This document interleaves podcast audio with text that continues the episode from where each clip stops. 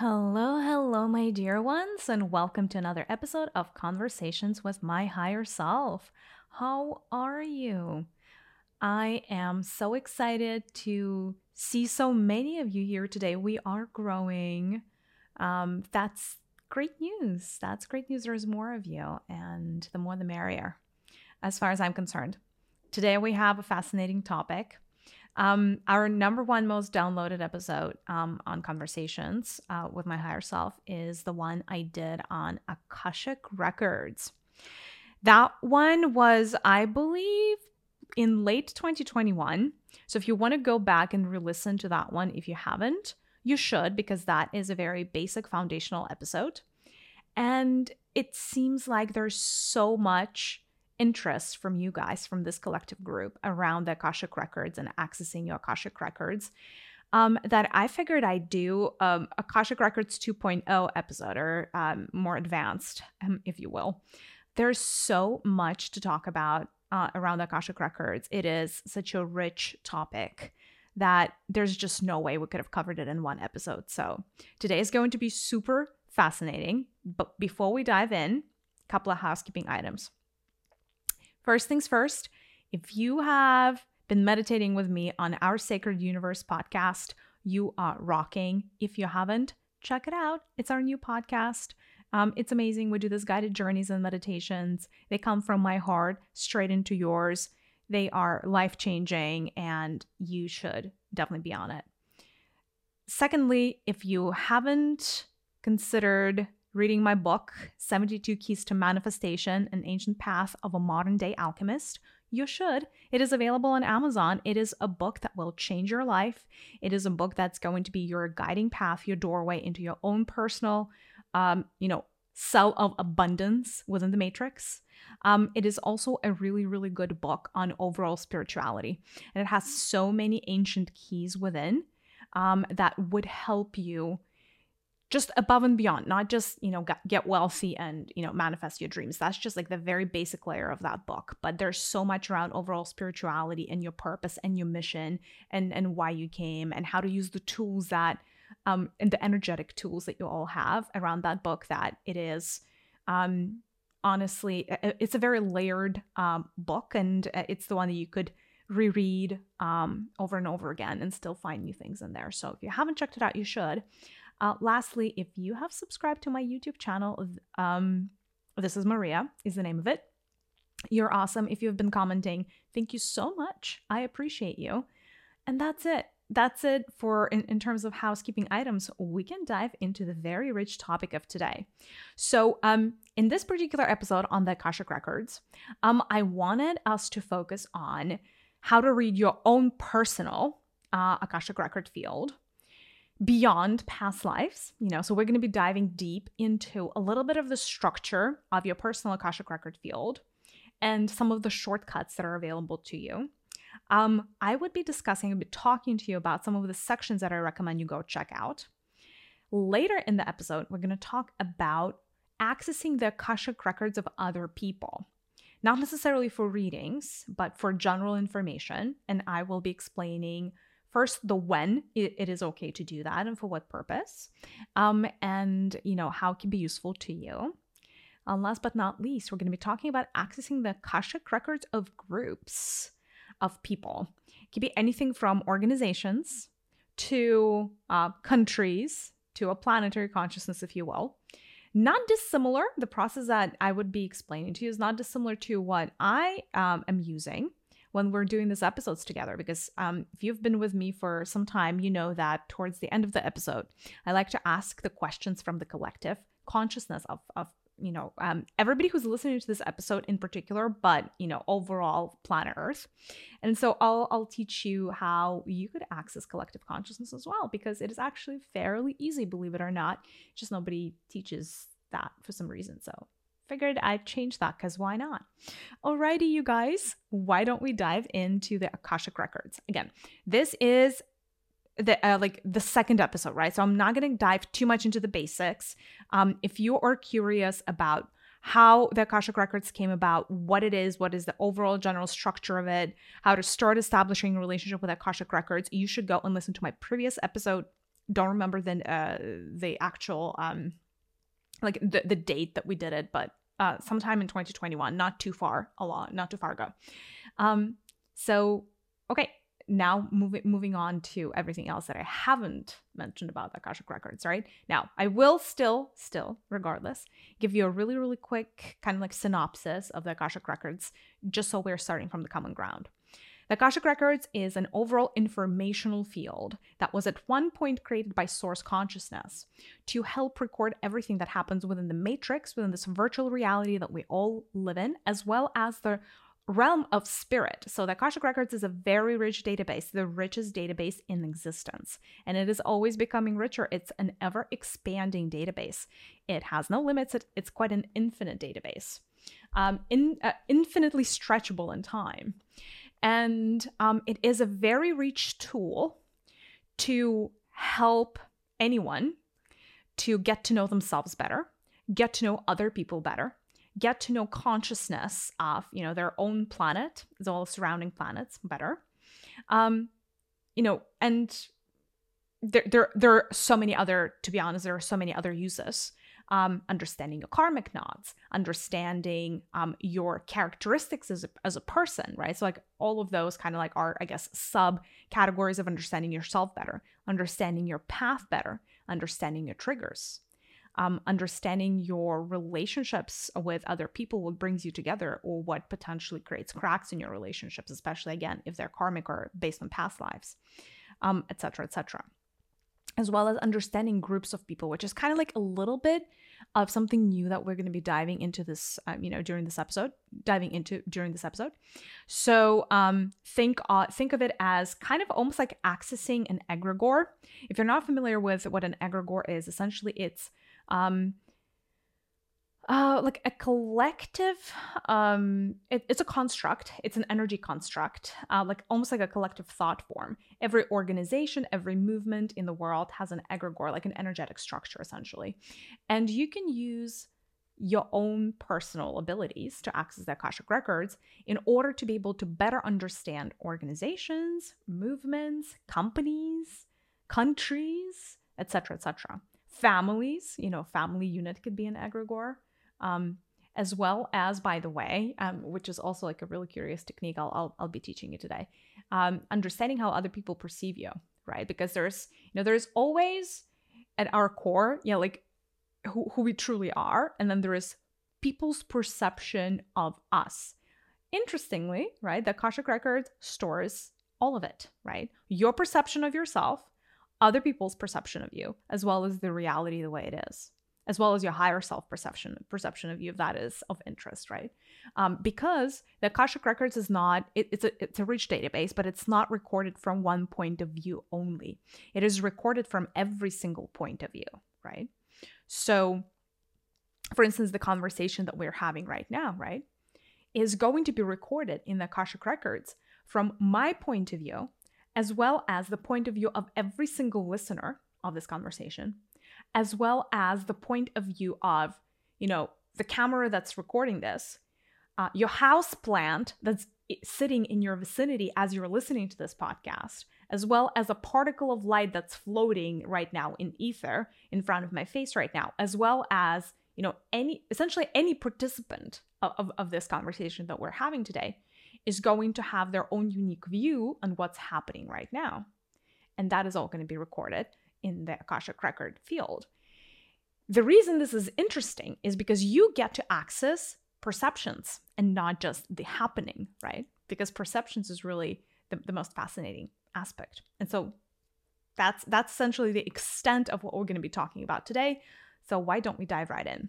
First things first, regardless of how, you know, how frequently you're working with Akashic Records, how proficient you are at it, um, then probably the one thing that I want to note that I haven't told you about the Akashic Records yet is the number one most critical part of your energy body, part of your body, maybe shall I say, in order that you need um, in order to access the Akashic Records is your third eye or your third eye chakra, your brow chakra. Um, of all the chakras, this is the one that connects you to the informational field the most. Now, arguably, arguably, you could also use the heart to connect to the Akashic Records, but uh, the information that you would be able to perceive and download from the Akashic Records via your heart chakra is going to be quite limited compared to what's available to you if you were to use your third eye. So um, if for, you know, one reason or another, you have been struggling accessing the Akashic Records, if you have tried and you feel like you're not getting the information, don't despair. Most likely, you need to work on opening your third eye a little bit more. I believe in the past, we did an episode about the third eye chakra. I may choose to do a refresher. If you feel like you need a refresher from me or you have questions around the third eye, please drop me a D M on Instagram. I am on ThisIsMariaOfficial, Maria with a weird spelling, M A R I Y A, just, just letting you know.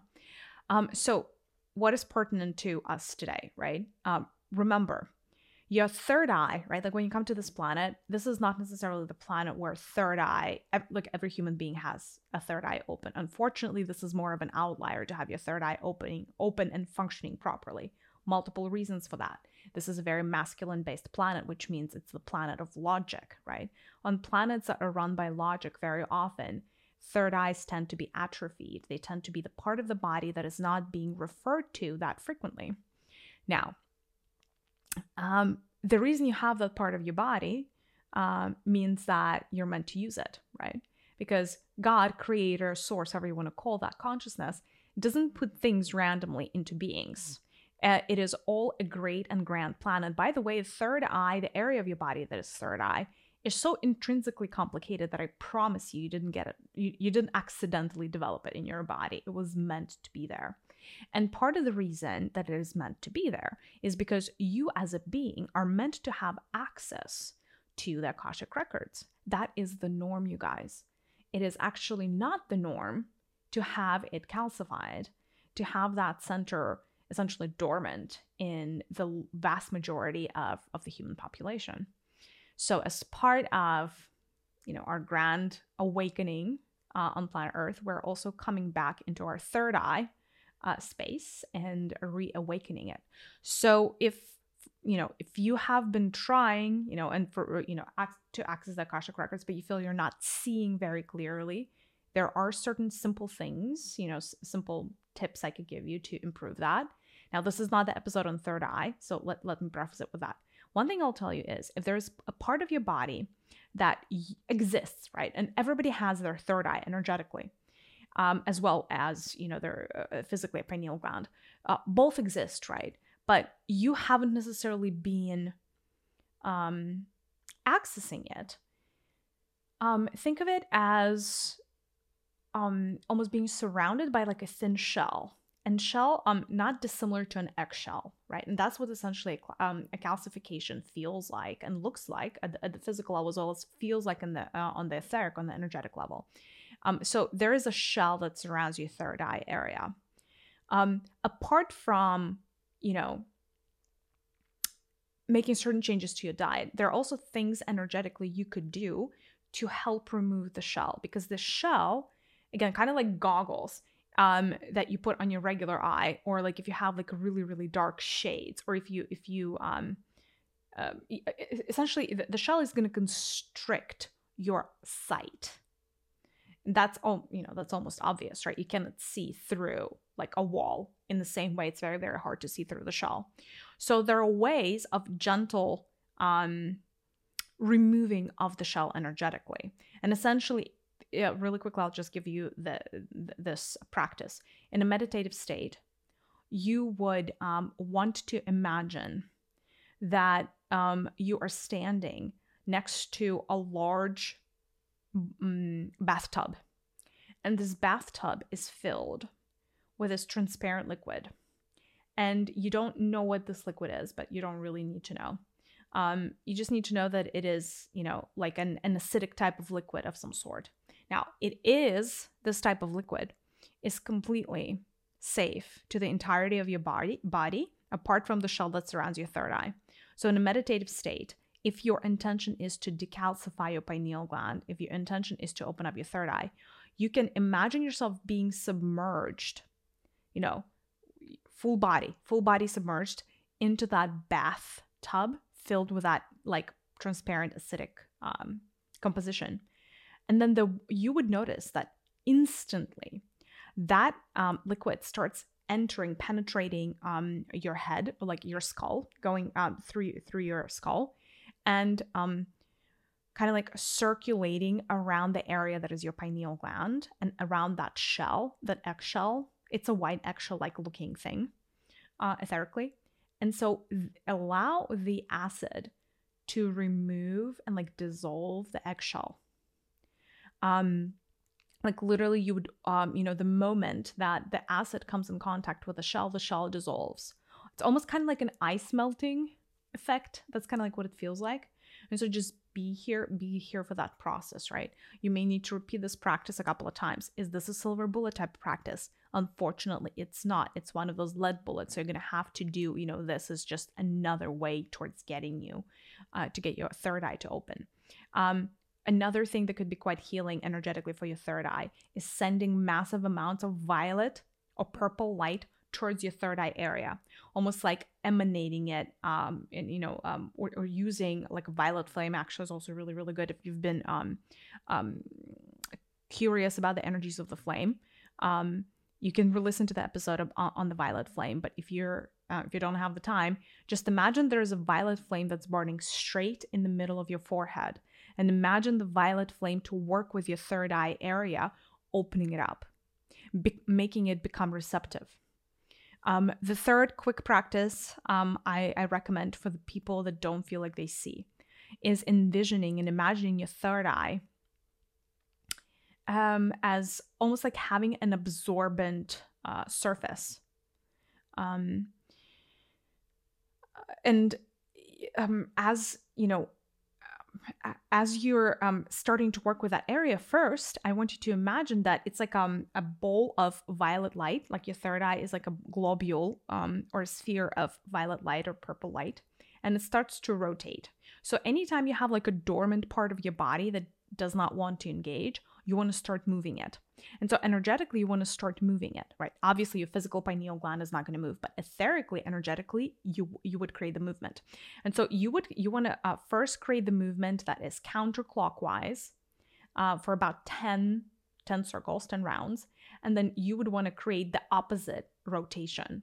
Uh, and then so counterclockwise movement, right? So you create the movement, and then you can also, um, you know, you can flip it every which way, right? Like you can create other movements, like slight, um, like bouncy movement, for instance. Again, in your like the little, almost like there was like a ball of air, like a ball of energy here in the middle of your forehead. Um, you would want to imagine like a bouncy, like slight bounces up and down, up and down, or left, right, left, right. Um, that would help bring your and activate your third eye, bring it out of the dormant state. Because again, if imagine like you never used your left arm, like you'd still have your left arm, but if your left arm was never used, you wouldn't know how to do anything with your left arm. You wouldn't know how to like flip on a switch with your left arm. So that's the thing with the third eye, right? Because it has been underused, because you have never called on it for its natural function, it's not doing anything. However, the more you call on it, the more you're trying to wake it up and be like, hey, dude, are you still there? You still there? Because, you know, I need you to uh, help me access the Akashic Records. The more you do that, you know, y- the more you would notice that your third eye is starting to wake up, right? And over time is providing you with more and more information, right? Uh, first, it may give you the colors, just the vibrations, you know, like, or some even fuzzy colors. It may not even be like very crisp colors. And then you would notice that those colors may become crisper. You know, then you may be like, oh, I see more than the colors, I see patterns. And then you may be like, well, I see more than the patterns, maybe I start seeing shades and outlines of things, right? And so it's a gradual process, right? Just don't give up. Like if you don't see something day one, that is normally, guys, that is just the status quo of planet Earth. one hundred percent of human beings, okay, ninety-nine point something, started there. And you know, most people are still there, so you're like light years ahead, but just keep trying, right? So um, some some of the things. Another thing that you may do is use the energy of the breath or the energy of the sound to reawaken this part of your brain. How would you do that? Um, you would literally imagine breathing in and out through your third eye center. In and out, in and out. So literally uh, you breathe in, but b- before the um, air goes into your lungs, imagine it penetrating from your third eye area and then getting into your throat and then getting into your lungs. And the same thing on the exhale, right? So that is how you would use the power of the breath to reawaken or awaken your third eye. The power of sound is kind of the same thing. You would pick um, uh, a sound. It can be om, you know, the sound of the universe. Um, it can be um, doesn't really matter. It can be me, you know, any of those sounds are actually going to work fine. Me, I find um, uh, as well really, really um, like healing for third eye.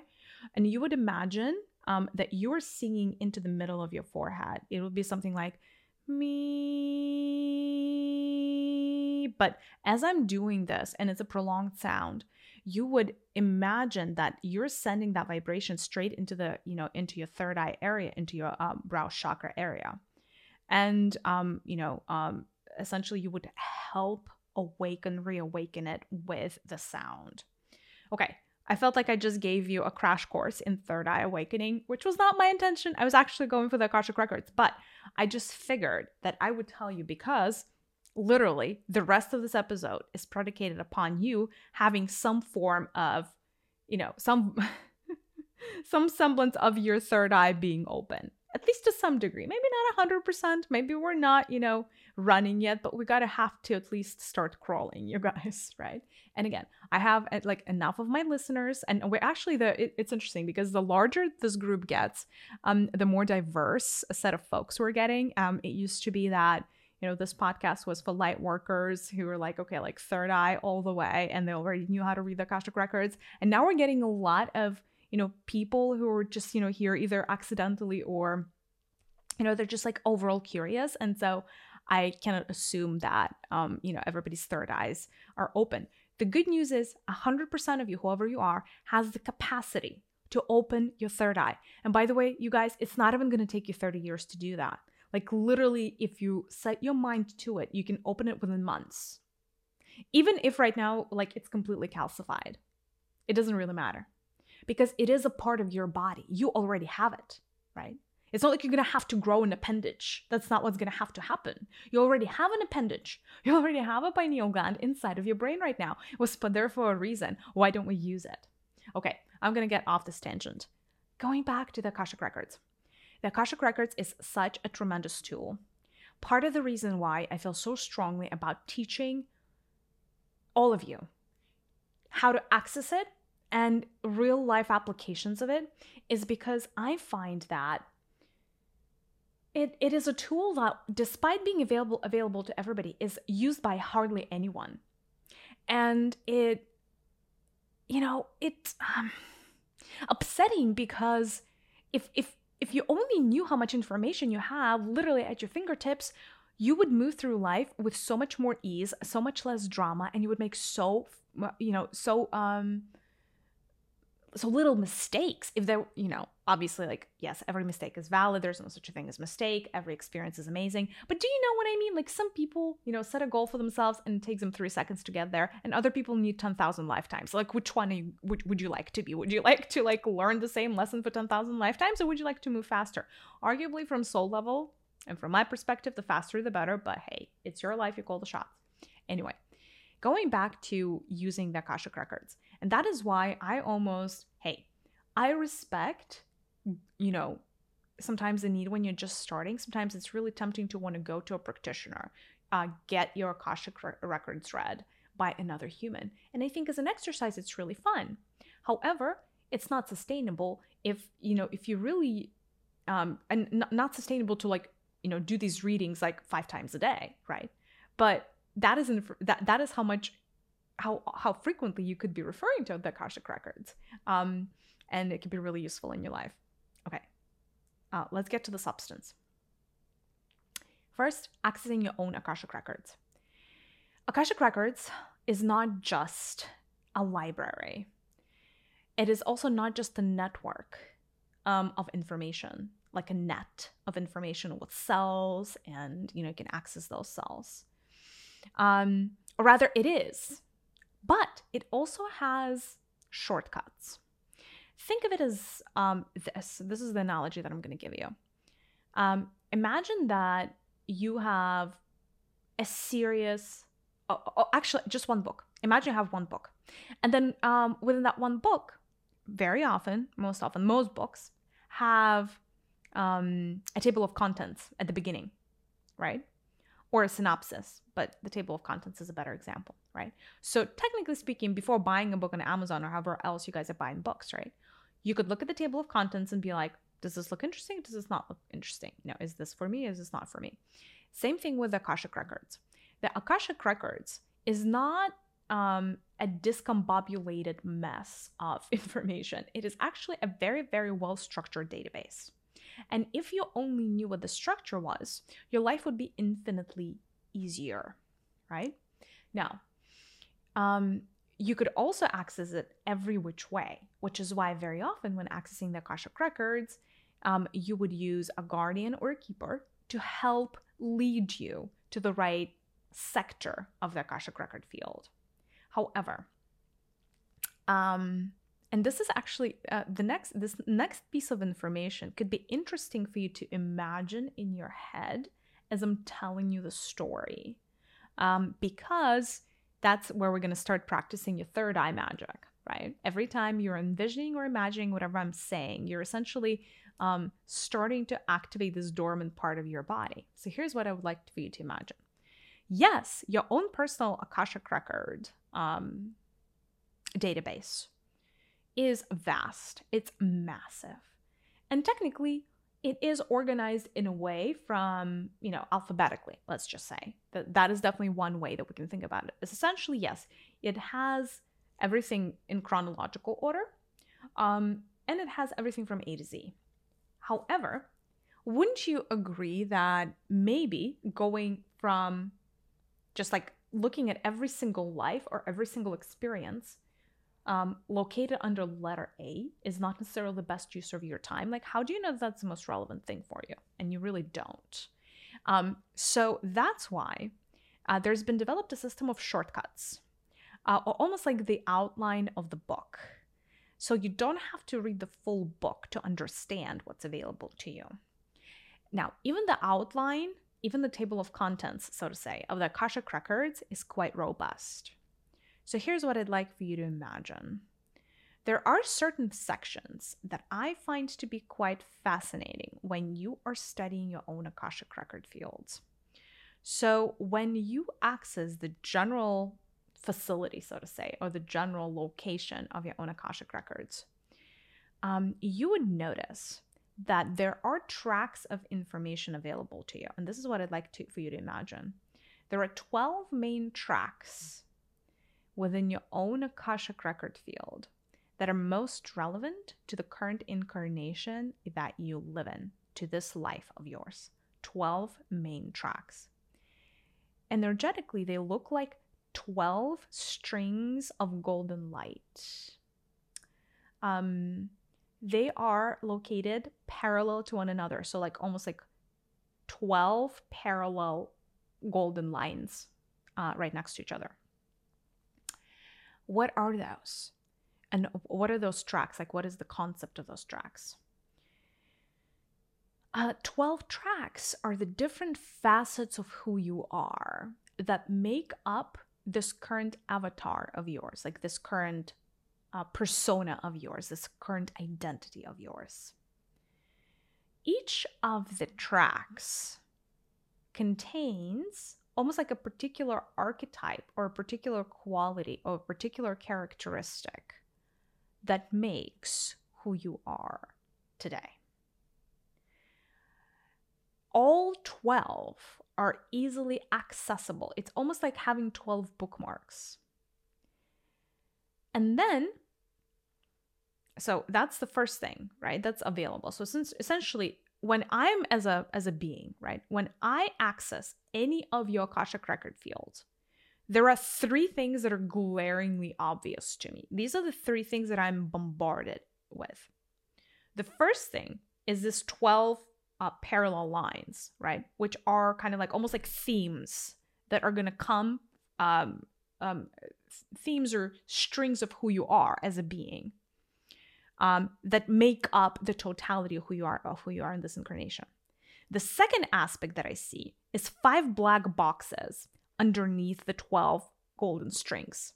And it's very important for you to start imagining or, um, you know, seeing actually what I'm saying, because that is a mental picture of a sh- like a shortcut um, to like your future working with Akashic Records, right? So there are five black boxes underneath the twelve strings. The black boxes are your main karmic knots for this life. This life, again, we're just talking this life, right? So those are going to be immediately accessible to me as well. And last, the third thing that is immediately accessible to me, as well as anybody really, who starts to work with individual Akashic Record fields, um, it uh, you know, the third shortcut is what I would almost call the main archetype, or another way to describe it is um, the vantage point, or like a facet of you that you're most proud of. Like you're almost like most proud part of you, most cherished aspect of your being, right?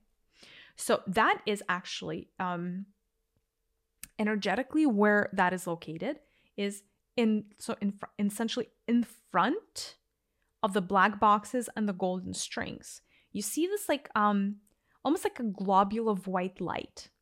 And that globule of white light, it's going to be like really in your face. Like it's really the first thing that you see when you access anybody's Akashic Records. And, and it's almost like a persona that takes over. Um, and then, so re- let me quickly explain how these things are formed. And then I'll also explain how you can access those for yourself. Now, twelve, let's start there. twelve strings, right? twelve aspects of, of who you are. Those are almost like the main themes or the main um, characteristics, right, um, of like your qualities, shall we, shall, shall we say, that are going to be highlighted in your current incarnation. Those are not randomly selected. Those are selected by your higher self as he or she is planning your incarnation. It's almost like the twelve outfits, right? At one point, I also made an episode about archetypes. This is not dissimilar to archetypes, although I don't want to confuse the terminology. So if you want to listen to an episode on archetypes, you, you may find a lot of rich, dense, really good information there. Um, twelve is a lot. You can also access a simplified version of the Akashic Record field, um, like personal one.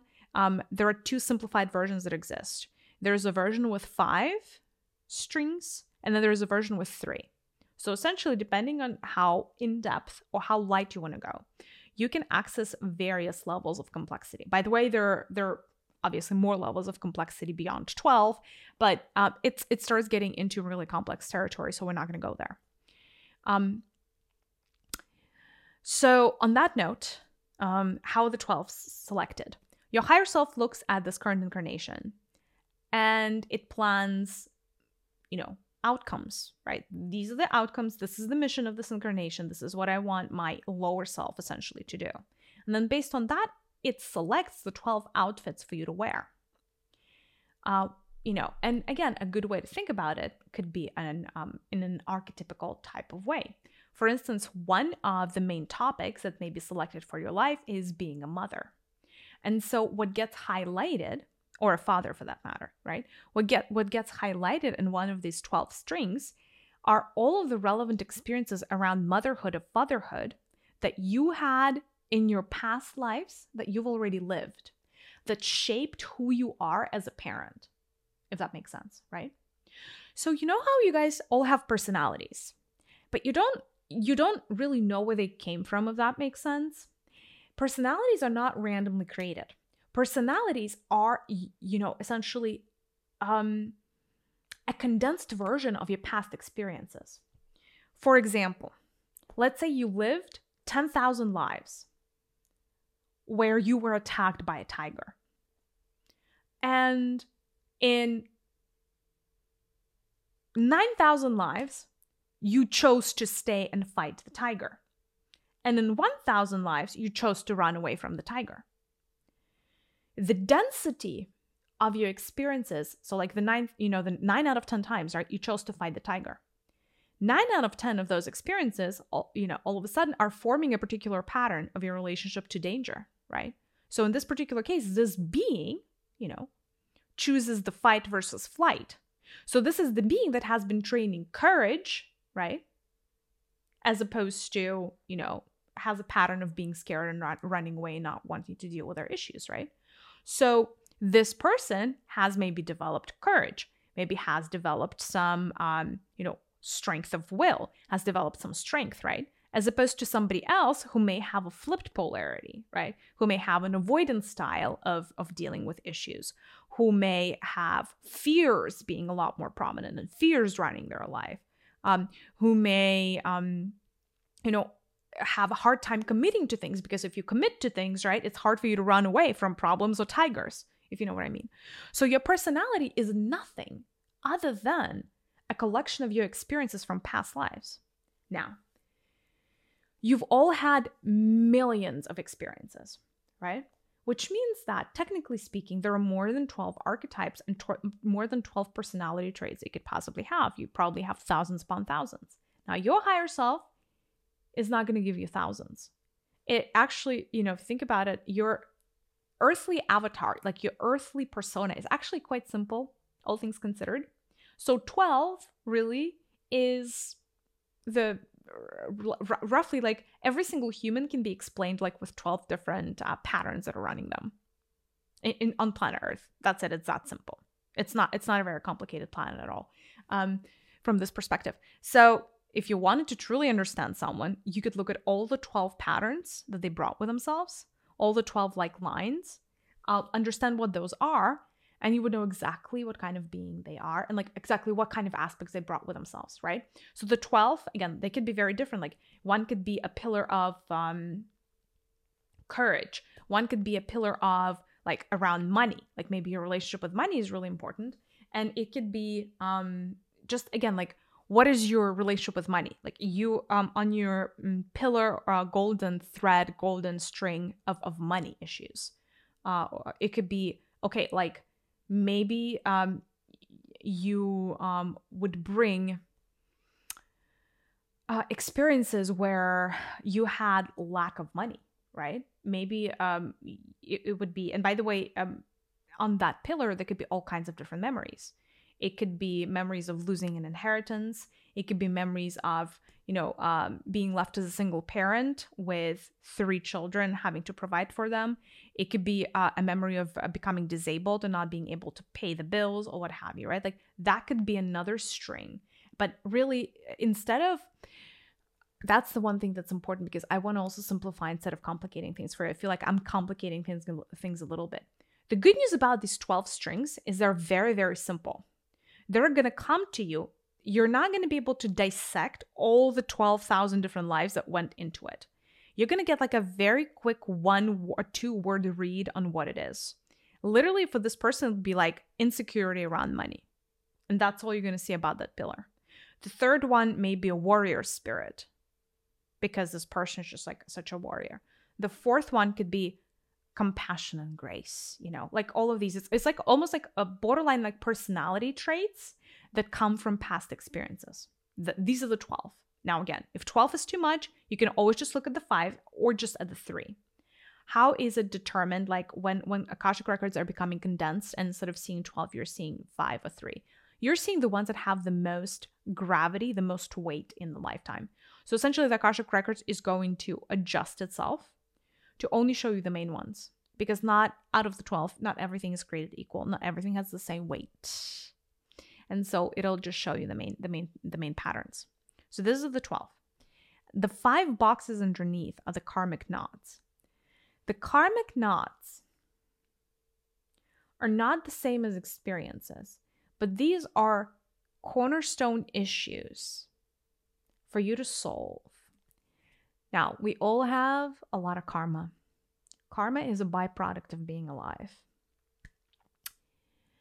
Um, at any point in time for any incarnation, uh, you select between three and five, but for planet Earth tends to be five, karmic knots for you to untie. And those five are going to be accessible via these black boxes. Last but not least is this little being in the front, uh, like the white that I described as the white sphere of light. This is the first thing when you start interacting with your own Akashic Records, or you start interacting with an Akashic Records of another. Like literally the first layer you peel off, this thing is front and center. And this is almost like at the very core of who you are. What is the one, number one, what is your saving grace? That is a good way to describe it. Like, what is your saving grace? What is the number one most defining good thing about you, right? Um, and you would notice all kinds of things. People are proud about all kinds of things on this planet.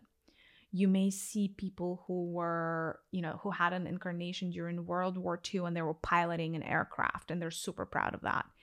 Um, a lot of men have warrior archetypes, you know, like very strong warrior, like fighting for their home, fighting for their motherland. So a lot of strength over there for men.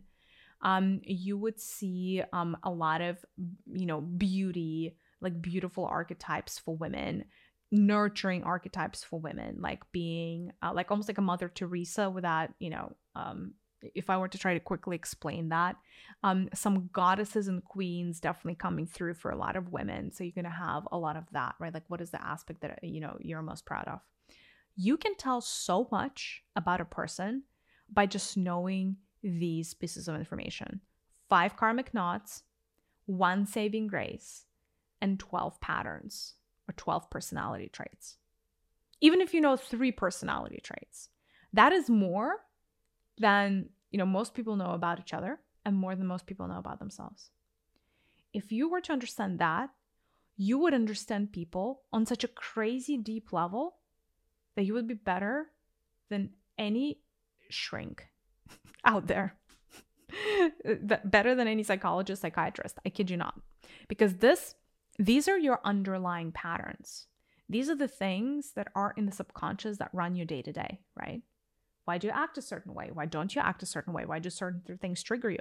They do because you have a particular energetic composition to your body that you came into courtesy of your higher self. If I wanted to understand what that is, I would access your personal Akashic Record field and I would look at these twelve plus five plus one factor, right?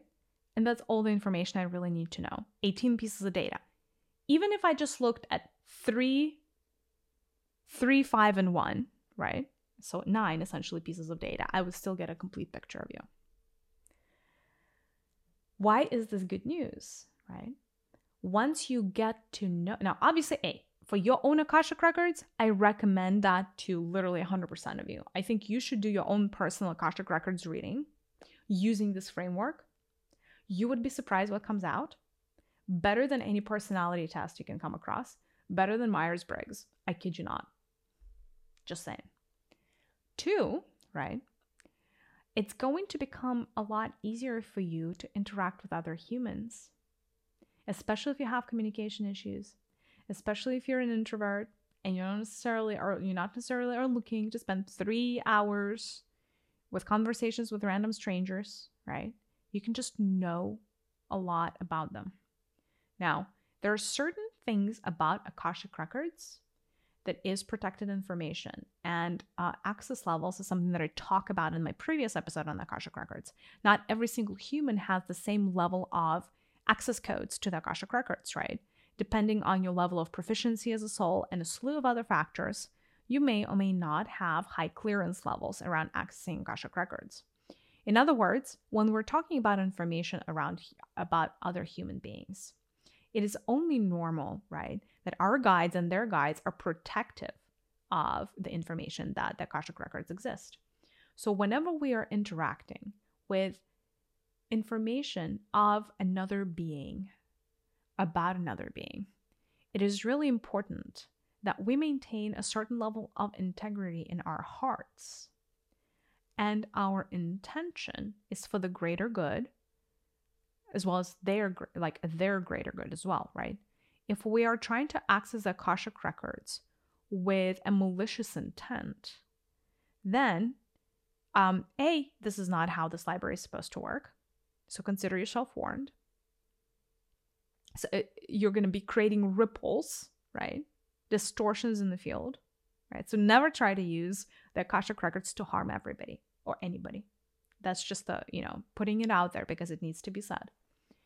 Um, But also don't be surprised that if you have a malicious intent and try to access somebody else's Akashic records, don't be surprised if your record um, access is going to be closed. Uh, because um, the keepers and the guardians of the Akashic records have full clearance to remove uh, or grant you, um, you know, clearance. Um, sorry, sorry, sorry, access. Grant you access, right? So if they see you abusing the system, uh, unfortunately, consider yourself warned. They may just remove the access keys.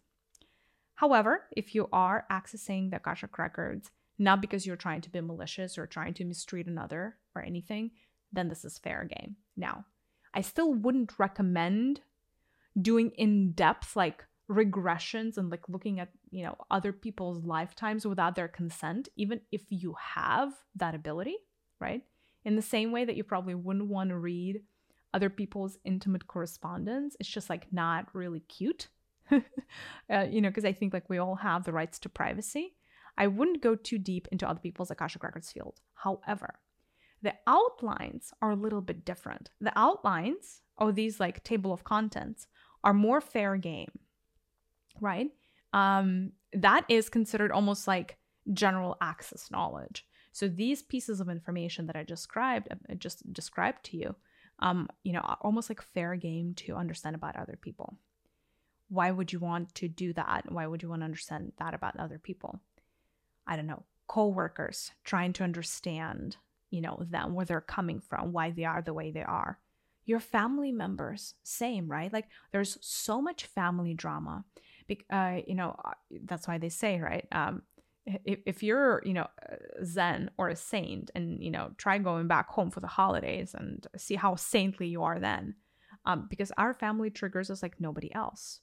It would be so much easier, I find, for people to come to terms with their parents, their children, their aunts, uncles, any of the above, right? All of the above, any of their family members, if they just could do a quick access into the Akashic records and see those key points about, you know, the why and like what makes these people the way they are, would solve, I feel like, ninety percent of the problems. Kid you not.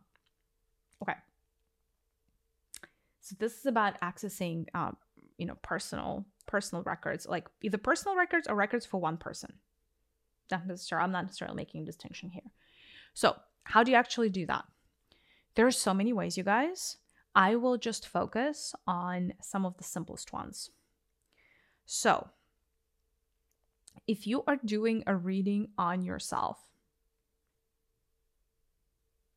if you're doing a reading on yourself,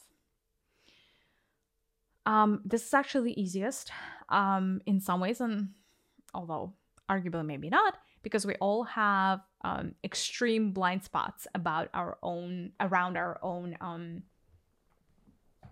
everything, right? Like it's it's the hardest person to judge is yourself, right? So again, that's why don't come into this exercise expecting to judge any of the information that you see, but rather to learn.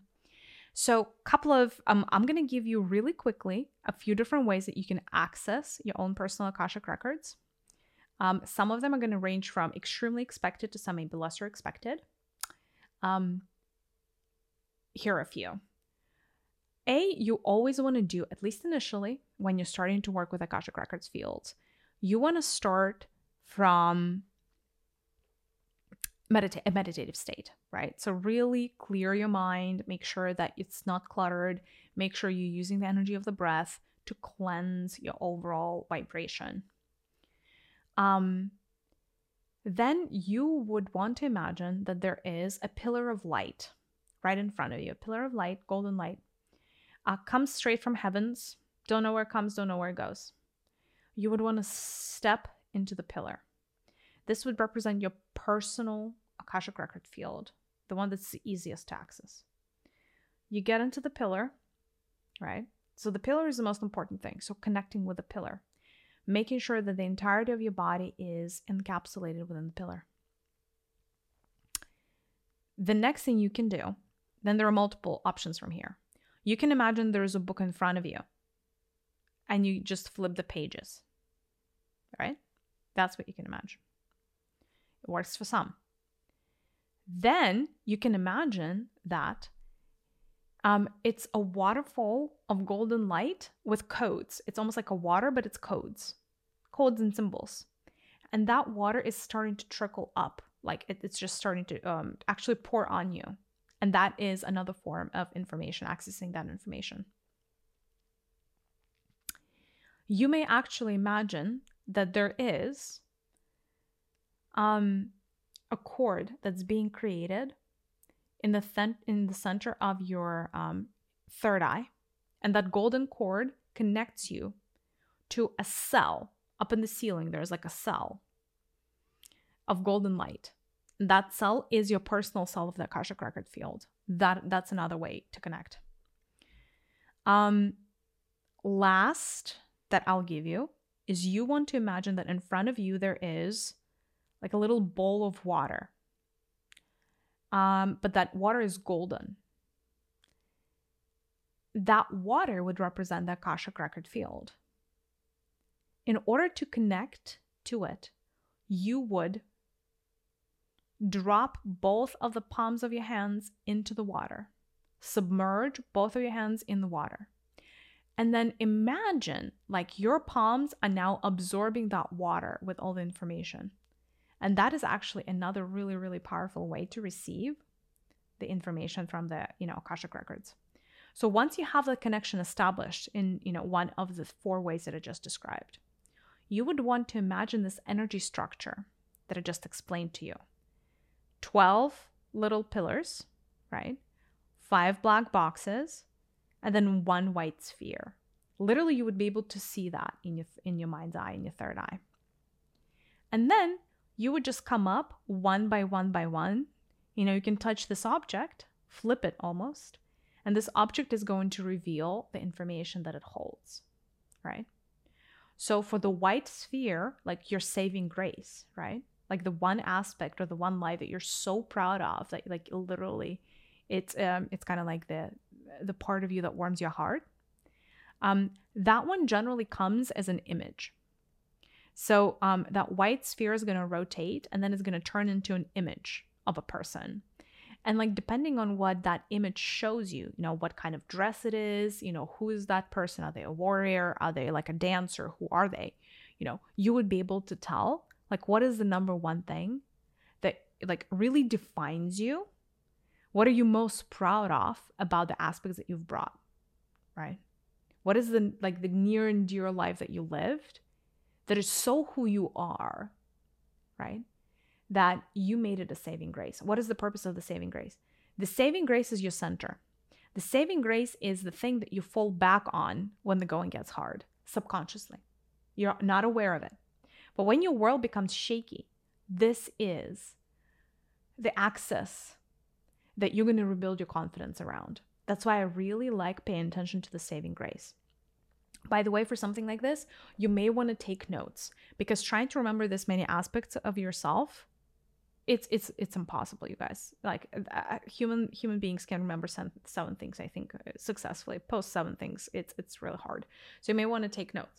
If you're freaking out about opening up the, your eyes in the middle of the meditation, don't freak out. It's normal. You can go in and out of that state. And so you can take notes and go back to the meditation state. Don't worry about that. When you open your eyes to take a note, your meditation state doesn't go anywhere. It's still there. So don't worry. And then you would, the next thing you would do is you would flip the twelve personas, like the, the, the twelve, um, personality traits, right? And kind of like unwrap them. And the information may come to you in words or pictures again, right? So you may write down write down the twelve. And probably the uh, the, the the last that I would do is the five karmic knots. Um, what are the five karmic knots? It could be, you know, essentially the five problems that you need to solve. Um, it could be like money, relationships, education, um, standing up for myself, uh, getting my voice back, Figuratively, figuratively or literally, being a good parent, being a good kid, you know, whatever. Like you, you may have so many different karmic nods. Um, it could be something deeper, like fighting for the rights of animals. You know, that could be like a karmic nod. Um, being fair and telling the truth could be a karmic nod, right? Like it's it's all it's it's essentially your to-do list, if that makes sense, right? If if the twelve pillars up top are like the who you are list, the karmic knots are your to-do list, if that makes sense. Okay. And then so essentially, you know, you would be able to see all of these aspects about yourself. Um, yes, if you are accessing the Akashic records of another being because you're trying to build a closer relationship with them, because you maybe have a personal conflict and you're not sure where it's coming from or what this person is coming from, and you think that they're being the way they are because they're being vindictive or because they hate you, chances are they're not. Chances are you just really have to look into what their own composition is. By the way, regardless of whether you have a conflict with a person or not, there are certain people in your life that I absolutely recommend you do a quick swipe of the Akashic records. Both of your parents, your spouse or significant other, even if you're not married, doesn't really matter, your kids, your best friend, your worst enemy. That's what I would do. Best friend, worst enemy. You could also do an ex. Like if there's an ex of yours that just somehow doesn't want to leave, there's some unresolved thing in there. And so looking up in their Akashic records could actually help you resolve things, believe it or not. Now, do you have to do the same exercise and look at all these, like all these pieces of data on other people? Absolutely not. You can just, you know, you can just look at three traits instead of twelve. That's cool also. However, it would really help you to understand, A, their saving grace, right? Their saving grace is extremely, extremely important, because when people are proud of their aspects, you may bet on it that they're going to act in congruence or inconsistent, like they're going to be consistent with their saving grace. For example, if you are seeing somebody say, you're looking up somebody's saving grace and it's a nurse or a caretaker, like, a, you know, a doctor. There are a lot of those, by the way. Then you know that they really care deeply about helping others. And that is the truest expression of who they are at soul level, potentially, right? So this life, for instance, right? They may not be a nurse. Maybe this lifetime, they are an entrepreneur and they decided to, I don't know, have a bakery. But really their saving grace is the nurse, that nurturing archetype, right? The one thing you cannot win with people is if you attack their saving grace in any way, shape, or form. That is not something that is, I, I, I recommend anybody does, right? Because again, somebody's saving grace is a sense of their stability. So for instance, if your mom is an entrepreneur, but she really likes helping people on the streets if they need help seemingly, or I don't know, she is feeding squirrels in the park, or whatever, and her saving grace is the nurse, then you know why, like, why all of this is coming from, where this is all is coming from, right? So you may not, you may not want to criticize her for being like, Mom, you're an entrepreneur. What are you doing, like feeding squirrels? She may get really offended, right? So don't ever attack anybody's saving grace. But I'm, I'm not saying you would, but just, just giving you, um, you know, perspective, like just hope, hope to provide perspective. So saving grace is also who somebody is at at at, at soul level. So um, it what I also mean by that is it's very hard for people to act the opposite of their saving grace. For instance, let's say that you are hiring somebody, I don't know, for your team. You're the hiring manager. And you really need somebody who is extremely fair, like I don't know, like a chief financial officer or whatever, like somebody in the accounting. They need to be fair. But you see somebody who's a saving grace and their saving grace is a nurse, it's really hard to get impartiality uh, from a nurse, because nurses, right, are very heartfelt people. They lead with their heart. They don't lead with their brain. They just feel somebody else's pain. They're like, oh, I need to help them. So what I'm saying is they may not be the right fit for the role, because it's very, it would be very hard for the nurse to not act compassionately in general, right? Very hard for her to be impartial, or him, right? So all I'm saying is the saving grace can really tell you a lot about the person, how they're going to act, but also their value system, right? You should always be asking them, like yourself, what does that person value? Do they value status? Do they value money? Do they value helping others? Because your saving grace is really going to be telling, right? But also, even if you're seeing, a, for instance, if you're looking at, you know, your own saving grace or other people's saving grace, you need to pay attention and ask clarifying questions because you can. For instance, let's say that you're looking at somebody and their saving grace is a queen, right? Like you're looking at, like, the first thing that stares you in their face, in your face, is, oh my God, she's a queen. She's such a queen. Or like a king.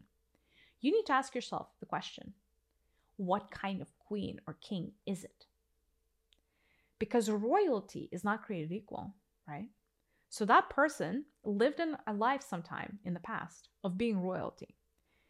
But what kind of royal were they that were they that they were so proud? And what is it important about, you know, for them about being royal? For some people, you would notice that they really just liked the power, right? Like being in charge. And that is one kind of royal.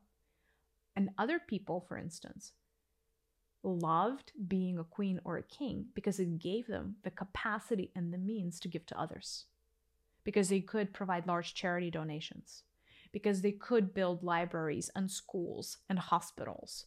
You know what I mean, right? They could enrich other people's lives. So always ask clarifying questions and also look not just at the face value of what you're being shown, but also the underlying vibration of that archetype, right? Not just the queen, but what kind of queen? Benevolent queen, you know, beautiful queen, powerful queen. Those are very different queens. Smart queen, you know, what kind of queen is it? I, I hope this makes sense. Okay. Um. So again, saving grace, really, really important. By the way, if you only have literally thirty seconds and you really need to do a quick read on somebody, um, you, you know, literally the first three seconds you access the Akashic Records field, the saving grace is going to start flying, flying out. So you would just really be like, okay, I just want to see the saving grace. I just want to see this main aspect show itself. And so it would. How would you like uh, read really quickly? How would you access other people, like one person's Akashic Records? The very simple way is either through a photograph or when you actually see that person, because their own access, like their own Akashic Record field. Here's what I'd like to you to imagine to expand your perception. Um, there is a layer uh, of the uh, etheric body, energy body, that is actually um, like a very thin layer of gold. Um, and it looks like gold symbols that cover the person's body, almost like a hierog- hieroglyphs or symbols. Yeah. And that is actually somebody's um, layer of Akashic Records that's literally attached to their um, etheric body, their energy body. Now, the culmination of this point is their own third eye area. So if you are trying to access somebody else's Akashic Records field, it is a connection from one third eye to another third eye. So you would literally be looking at their third eye area, the center of their forehead. And, right, if you want to turn on your third eye, right? Because if you're focusing on the color of their eyes and their complexion, all that good stuff, you're using your two physical eyes. You almost need to allow your physical vision to go into the background and almost become fuzzy. Um, and focus on what your third eye is showing you. And it's going to focus, your third eye inadvertently is going to focus on the golden layer, on the golden symbol surrounding their uh, energy body. And it would straight, it would strictly go into the third eye area, right above their eyes. That's why they say that the eyes, by the way, are the uh, the window of the soul or something like that, right? Like they're, they're the access to the soul. It's not really your physical eyes are, it's your third eye that is that entry point into your soul and your own personal Akashic Record field. So, you know, uh, by kind of almost like removing the layers or like watching somebody's third eye area, you may get some light information about them. The number one thing you would definitely easily be able to read is their saving grace. Like, what is the number one life that they're most proud of that they lived? Like, what is their energetic profile? And then you would be able to also read um, the twelve um, aspects, or at least uh, the three of the five aspects. Um, that kind of like make up who they are. So that is easily available um, to everybody. Okay, so that is reading actual people. Um, another thing that I'll quickly add is this. Here's another way to use the Akashic Records. If you have a conflict with somebody, or if you, it feels like a karmic relationship, I find that there is so, so much drama sometimes because people are not able to understand where the karmic relationship is coming from. They're not able to understand how to fix it. They're not able to understand any of the patterns. Here's what you do in this case. You imagine that you are, you and that person that you have this issue with are standing in front of one another in a meditation. And you both are standing in the pillar of light. Remember, that pillar of light is already access to the Akashic Records. You collectively, the two of you, have a collective Akashic Records field. And in between the two of you, there is a golden box. A golden box of all the lives that you lived together and all your karma together. What you want to imagine is that the both of you are coming up to this box, almost like a chest, and you're lifting the top of that chest, almost like opening up a Pandora's box. And then two things, right? Because that chest is going to contain all the information about all the lifetimes, all the instances, all the occurrences that happened to bring the two of you to this point in time. So I find that by just understanding what happened in the past, it's so much easier to resolve the present and the future. So essentially, by diving into, like literally diving or jumping into that box, into the, the golden chest, if you will, you would be able to submerge yourself into all of those memories, into the field, like your collective field. And so just look around and see what comes through that space. Flashes of memories, like certain instances, like videotapes from the past, certain words that were said, patterns, it's all going to start bubbling to the surface and coming through to you. So spend some time in that space if you want to resolve unresolved karmic knots with a particular human. Okay, last but not least, if we want to access collective Akashic Records, which is what I'm doing right now when I'm talking to you guys, right? If I wanted to uh, essentially do any read, like in terms of percentages, if I wanted to look anything up, um, you know, I could um, access, you know, the collective consciousness of you as a group of listeners, as well as every single being on, on, on planet Earth. Now, at this point, I don't really need to do anything special, but I'm also extremely connected to the Akashic Records. I live in the Akashic Records, if that makes sense. Um, I'm like, I live and breathe Akashic Records, so it's it's very easy for me. However, if you're just a beginner, here's what you would want to do. Uh, ac- accessing large, accessing large groups of people, information about large collective groups of people is a little bit more complicated than accessing individual codes. Um, just because the information is denser, there's a lot more of it. And so I actually recommend a, an extra layer of protection when you're just starting off. So you would want to actually get into the whole of records. The keyword is the whole of records. Please remember, the whole of records. It's a code that I'm trans- that I am transmitting to you. A whole of records is a particular meeting place. It's a collective place within the Akashic Record construct. So in a meditative state, you would ask your guides or the universe to bring you into the golden hall of records. It's a very, very huge, humongous hall, very tall ceilings, you guys, and it has golden pillars, like columns, along um, the, the walls on the left and the right. And like, I don't know how many columns, like thousands of columns, because like literally this hall of records just never ends. And it's all gilded, like it's all golden. And again, very tall ceilings and very light. So you would imagine yourself in the Hall of Records. Um, Hall of Records is kind of, like I said, a collective meeting place. Um, all kinds of things happens in here. In the middle of the Hall of Records, there is a large white crystal, crystal quartz. Um, that is kind of like the heart of the Akashic Records. Um, it's, um, it's crystalline heart. Um, and then what you would see actually in the Hall of Records is almost like individual pods. There's like golden individual pods for like people to access and like work with um, certain aspects of the Akashic Records.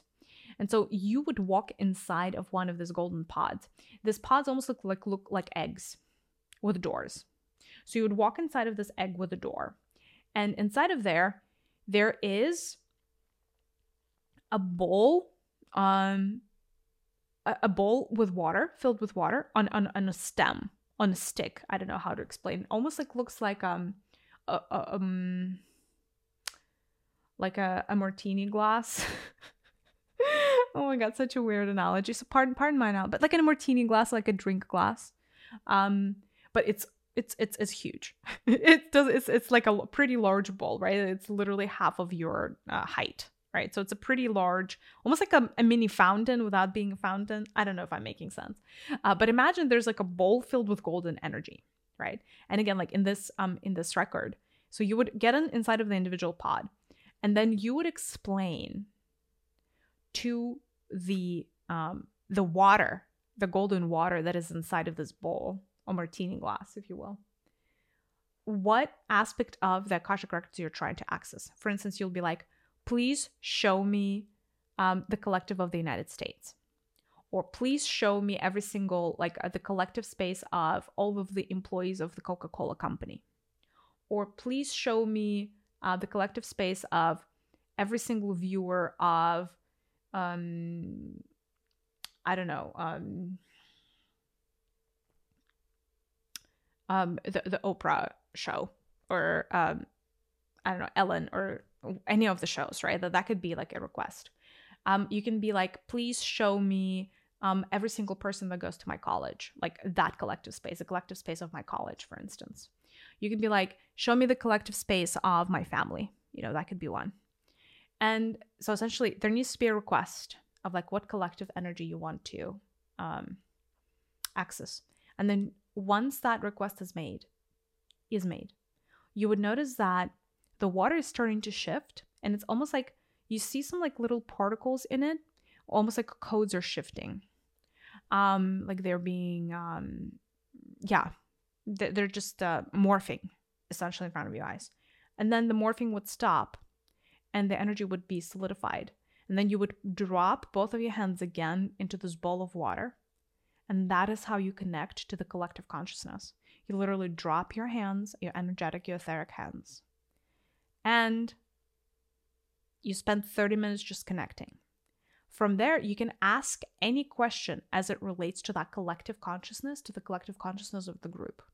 For instance, you can be like, if you're looking at a family, and I, I don't know, like let's say you, you're marrying into a family.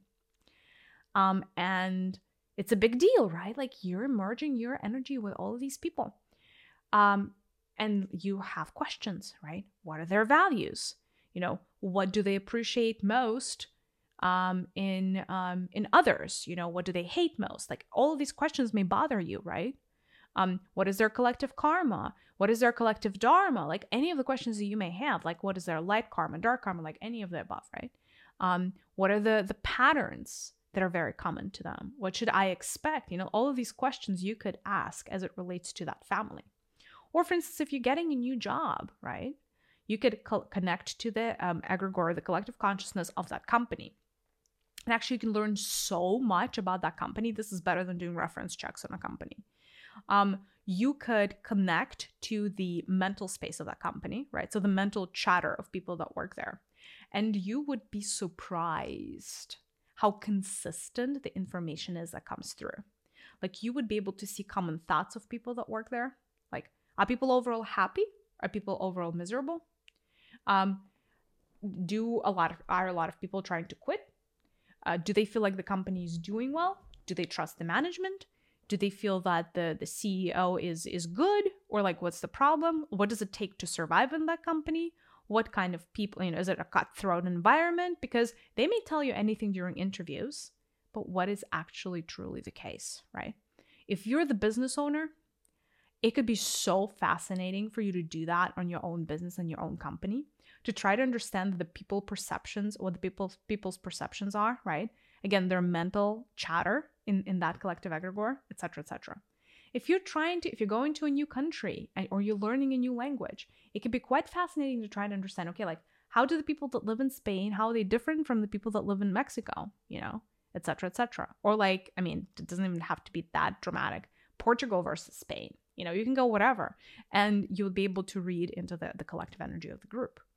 Um, if you're working with groups of people, right, um, you can connect to their energy, even if it's a future group of people. For instance, let's say you have, you host workshops every Tuesday, and you want to read into the energy of the group that is going to gather around you next Tuesday.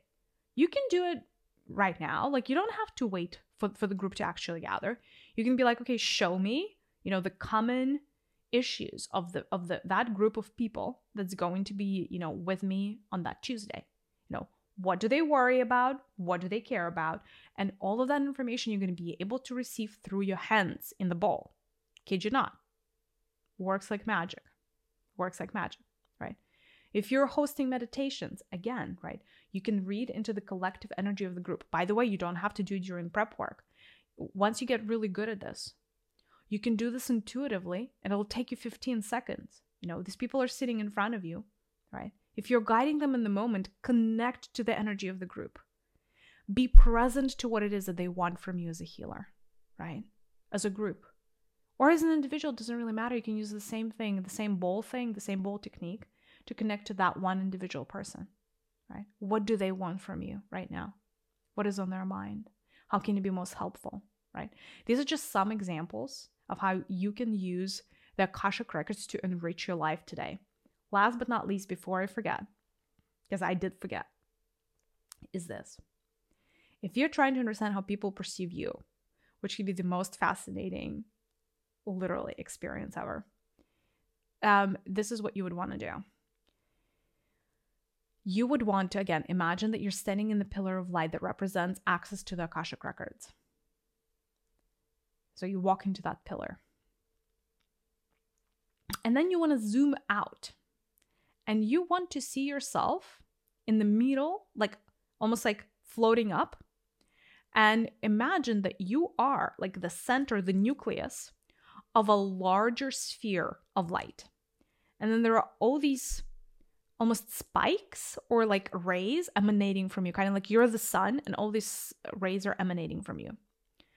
Um, so essentially we're going to be looking at your own field, which is another way of looking at it is the spherical object. Now, when you're doing it that way, what you could get like present to is what people think of you. So essentially, again, um, just let me reiterate because some of you didn't get uh, what it should look like. So you walk into the pillar of light, right? And then you see yourself, like your body of light inside of that pillar. And then you zoom out, right? And so you see your little body of light floating up, and it starts to become encapsulated within a sphere of golden light. So you're the nucleus, and then there's like a larger sphere that surrounds you. And then you also start emanating light like the mini sun. Here's what you would want to do.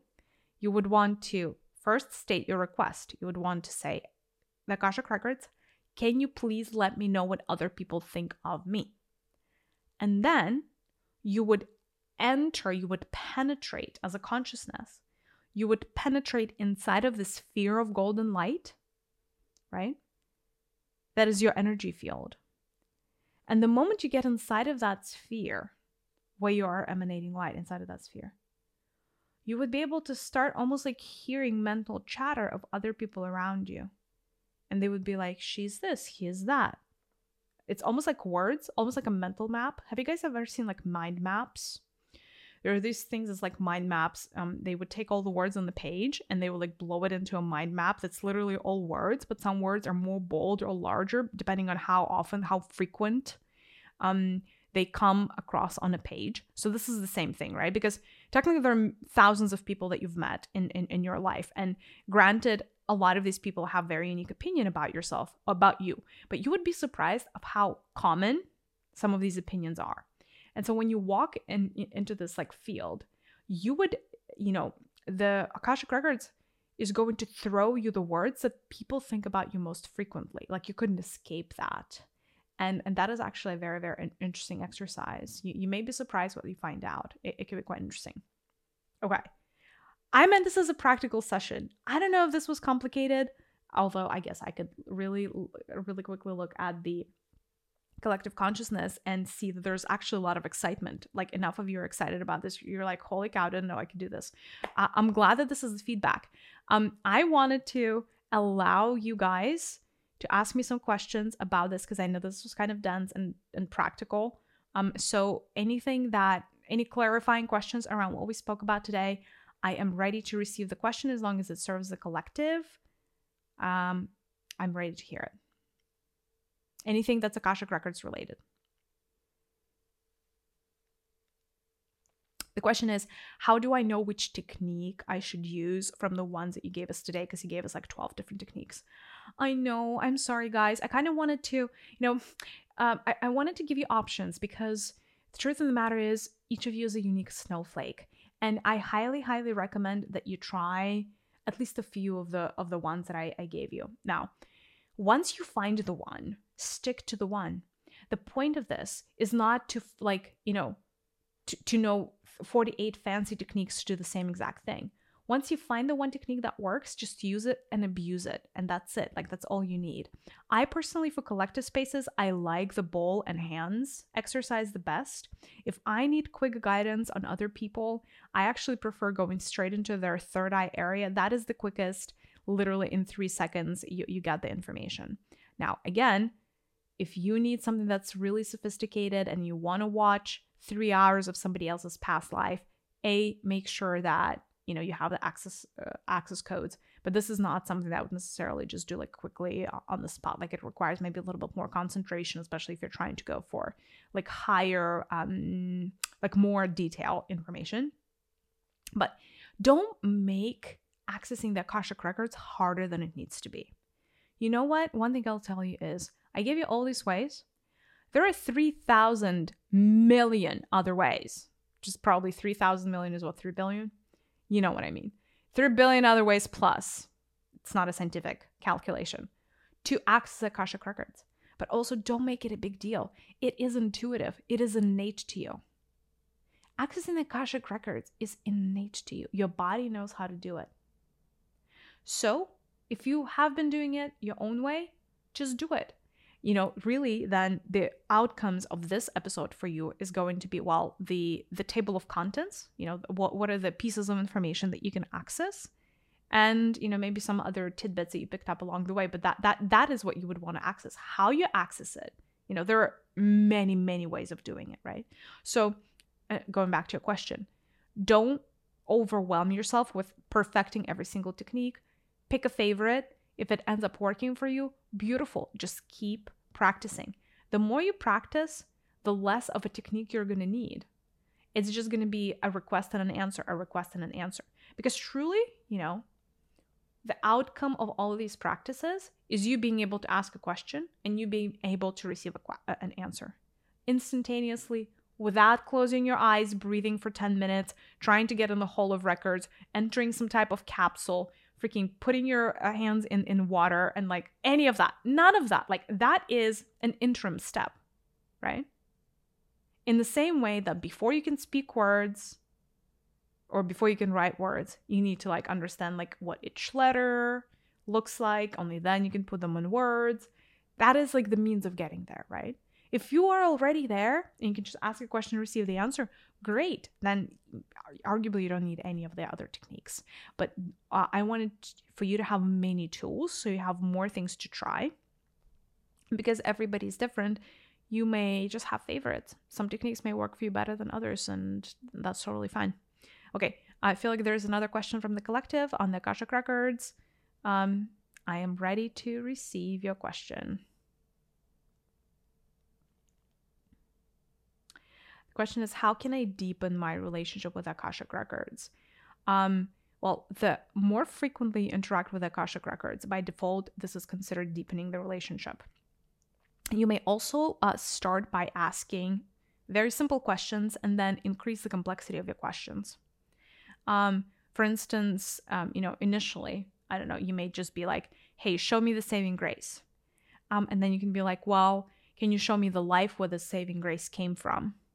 Uh, or what makes what makes this queen or king special? Like, what makes this archetype special, right? So, like, you know, start asking more information, start getting more sophisticated questions, because more sophisticated question, the more sophisticated the answer, right? They exist at the same frequency. That is how you deepen relationship with Akashic Records. You can also create your own personal space. within the Akashic Records. So you can almost like create a cell.